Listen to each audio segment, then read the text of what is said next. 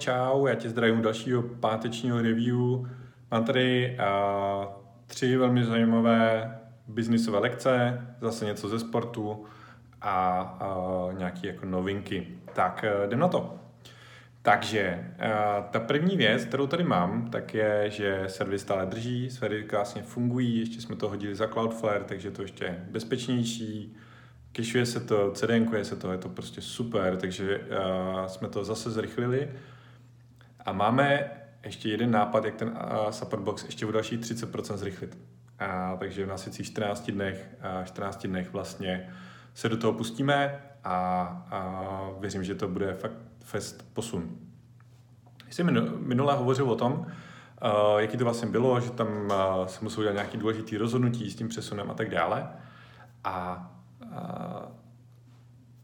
první důležitá biznisová lekce, která je, tak je, že průběhu času, jak ta firma roste, tak jsou před ní jako určitý, určitý jako kroky a určitý části toho biznisu. A to je jedno, jestli to softwarová apka, e-shop nebo cokoliv.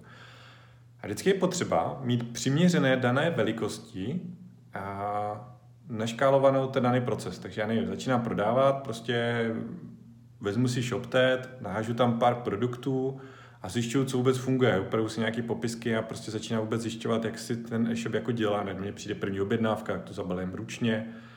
Ale nebudu kolem toho budovat nějaký, já nevím, eh, SAP a já nevím co všechno, aby se to všechno dělo nějakým způsobem samo, já měl nádherný grafy a tak dál. Ale prostě vezmu to nejjednodušší, co je na trhu a jdu. Já my se takhle vlastně úplně stejně udělali to s těma serverama. A, a předělat to vlastně, celou tu infrastrukturu postavit a tak dál, tak eh, stálo asi 170 tisíc. A, a, a vlastně většina toho je samozřejmě, nebo uh, to jsou de facto mimo asi 20 tisíc, to je všechno cena za samozřejmě lidskou práci.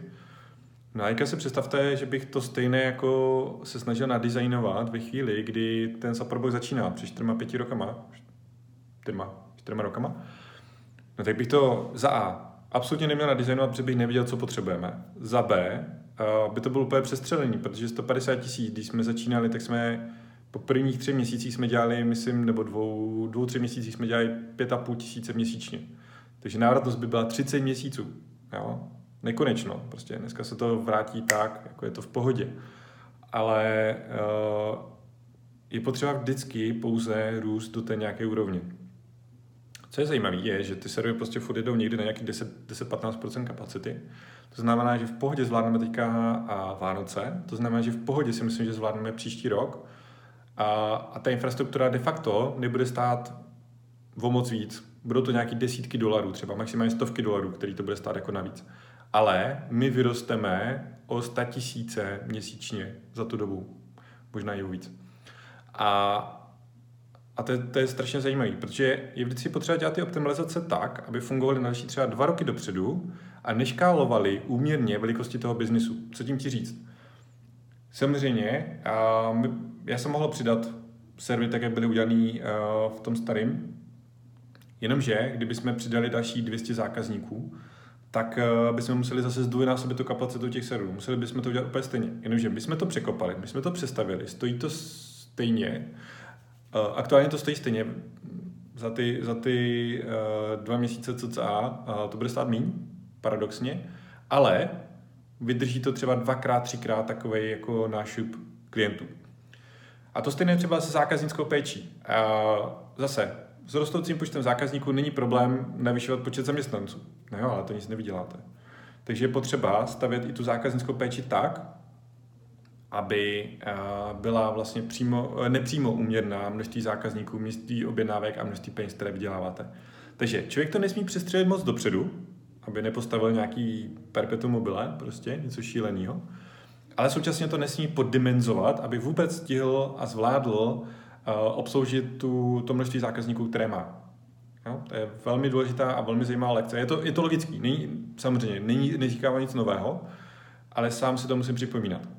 A měl se teďka poptávku od jednoho klienta a na nastavení zákaznické péče. Bavili jsme se o tom, on mě říkal bla, bla, bla, bla nějaký, nějaký zadání a vlastně uh, jsem říkal OK, takže to, co tady ty jste jako sedm minut popisoval, tak vlastně vy mi chcete říct to, že když vám počet zákazníků poroste takhle nahoru, tak vy chcete, aby vlastně zákaznická péče a její náklady rostly takhle, řekněme, vodorovně. Velmi maličko. Aby se ty dvě křivky od sebe rozbíhaly. A on říkal, jo, to je přesně ono, díky, a, takže pojmenujeme jsme jednoduše kapičko, které mám a, a jdeme na to. A, tak tohle to vlastně potřebujeme dělat v každé části toho biznisu, aby vlastně neúměrně rostly náklady vůči tomu, kolik na té dané věci vyděláme. Takže to je lekce číslo jedna. Lekce číslo dva je uh, odrasla Bransna, který uh, to, tu lekci vím dva měsíce a, a to vlastně, když jeho děti šly na prázdniny, tak chtěli být na mobilu, chtěli být na tabletu, na počítači, chtěli si dívat na YouTube videa a tak dále. No a on jim řekl, uh, jako, hele, můžete na tom YouTube trávit čas, ale ten čas musí být strávený efektivně za účelem toho, že potom budete tvořit nějaké, nějaký obsah vy.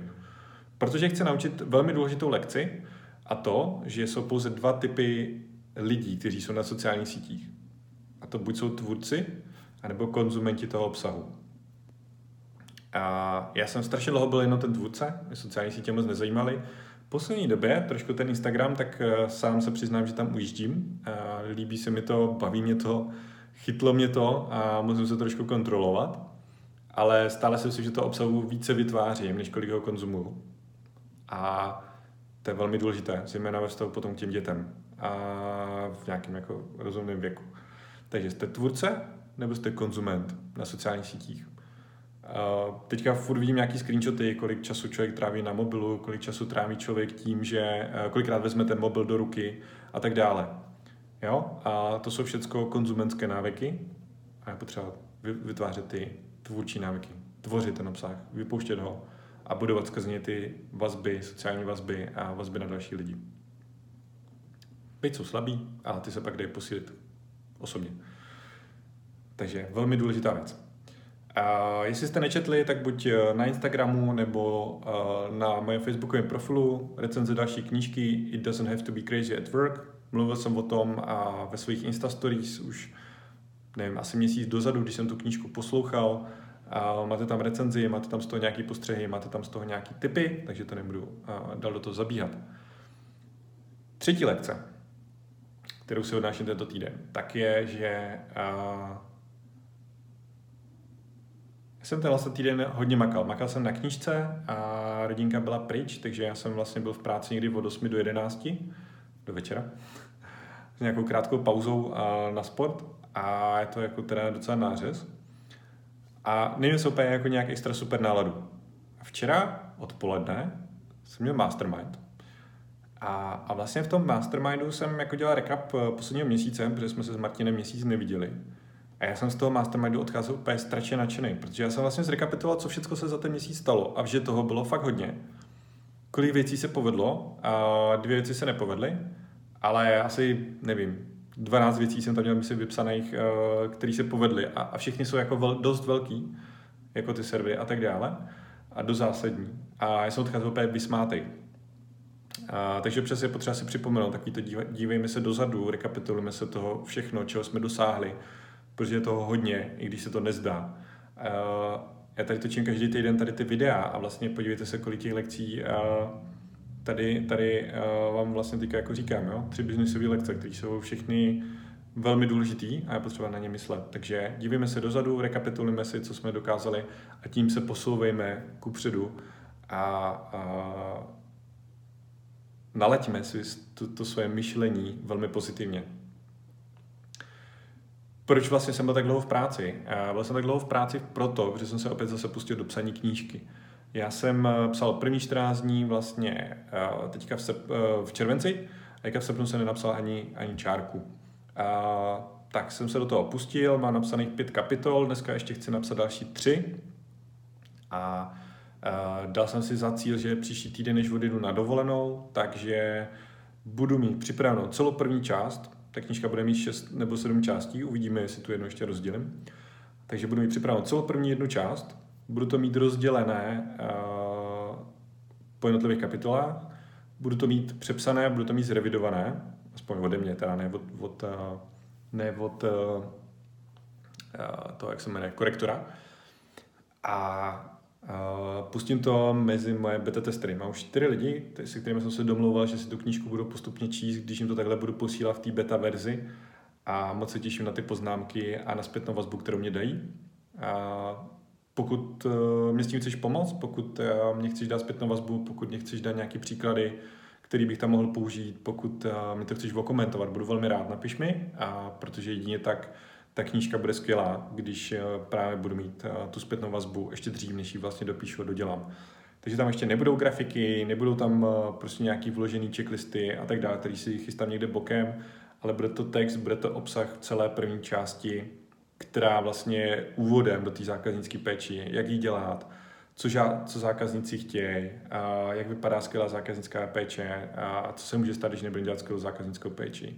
Nejčastější chyby, nejčastější problémy a, a pár dalších jako věcí.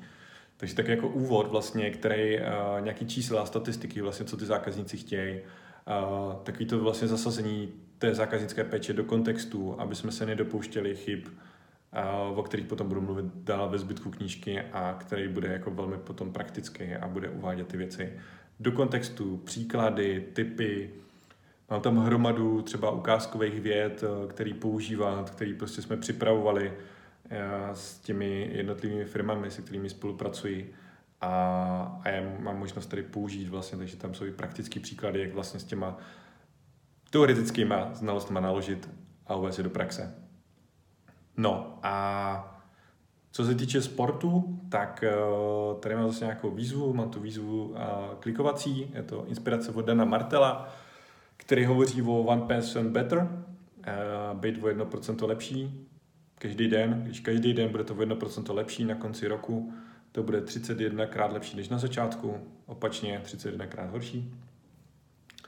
Takže uh, dělám kliky, dával jsem video i na Facebook, když jsem ho tam dal, nebo než jsem ho tam dal, ale jako nechtěl jsem, nechtěl jsem to skrývat, tak jsem zjistil, jak strašně jako špatně ty kliky dělám, takže teďka jsem zapauzoval počet a soustředím se na kvalitu a aby mohl potom ve výzvě pokračovat. A už mám připravenou výzvu potom od 15. září dál, ale to se nechte překvapit. Takže mějte se a věřím, že vám tyto biznisové lekce něco dali a napište mi, když to do komentáře, jestli chcete mě pomoct knížkou, dejte vědět, která z těch tří lekcí pro vás byla nejzajímavější a těším se zase za týden. Ahoj.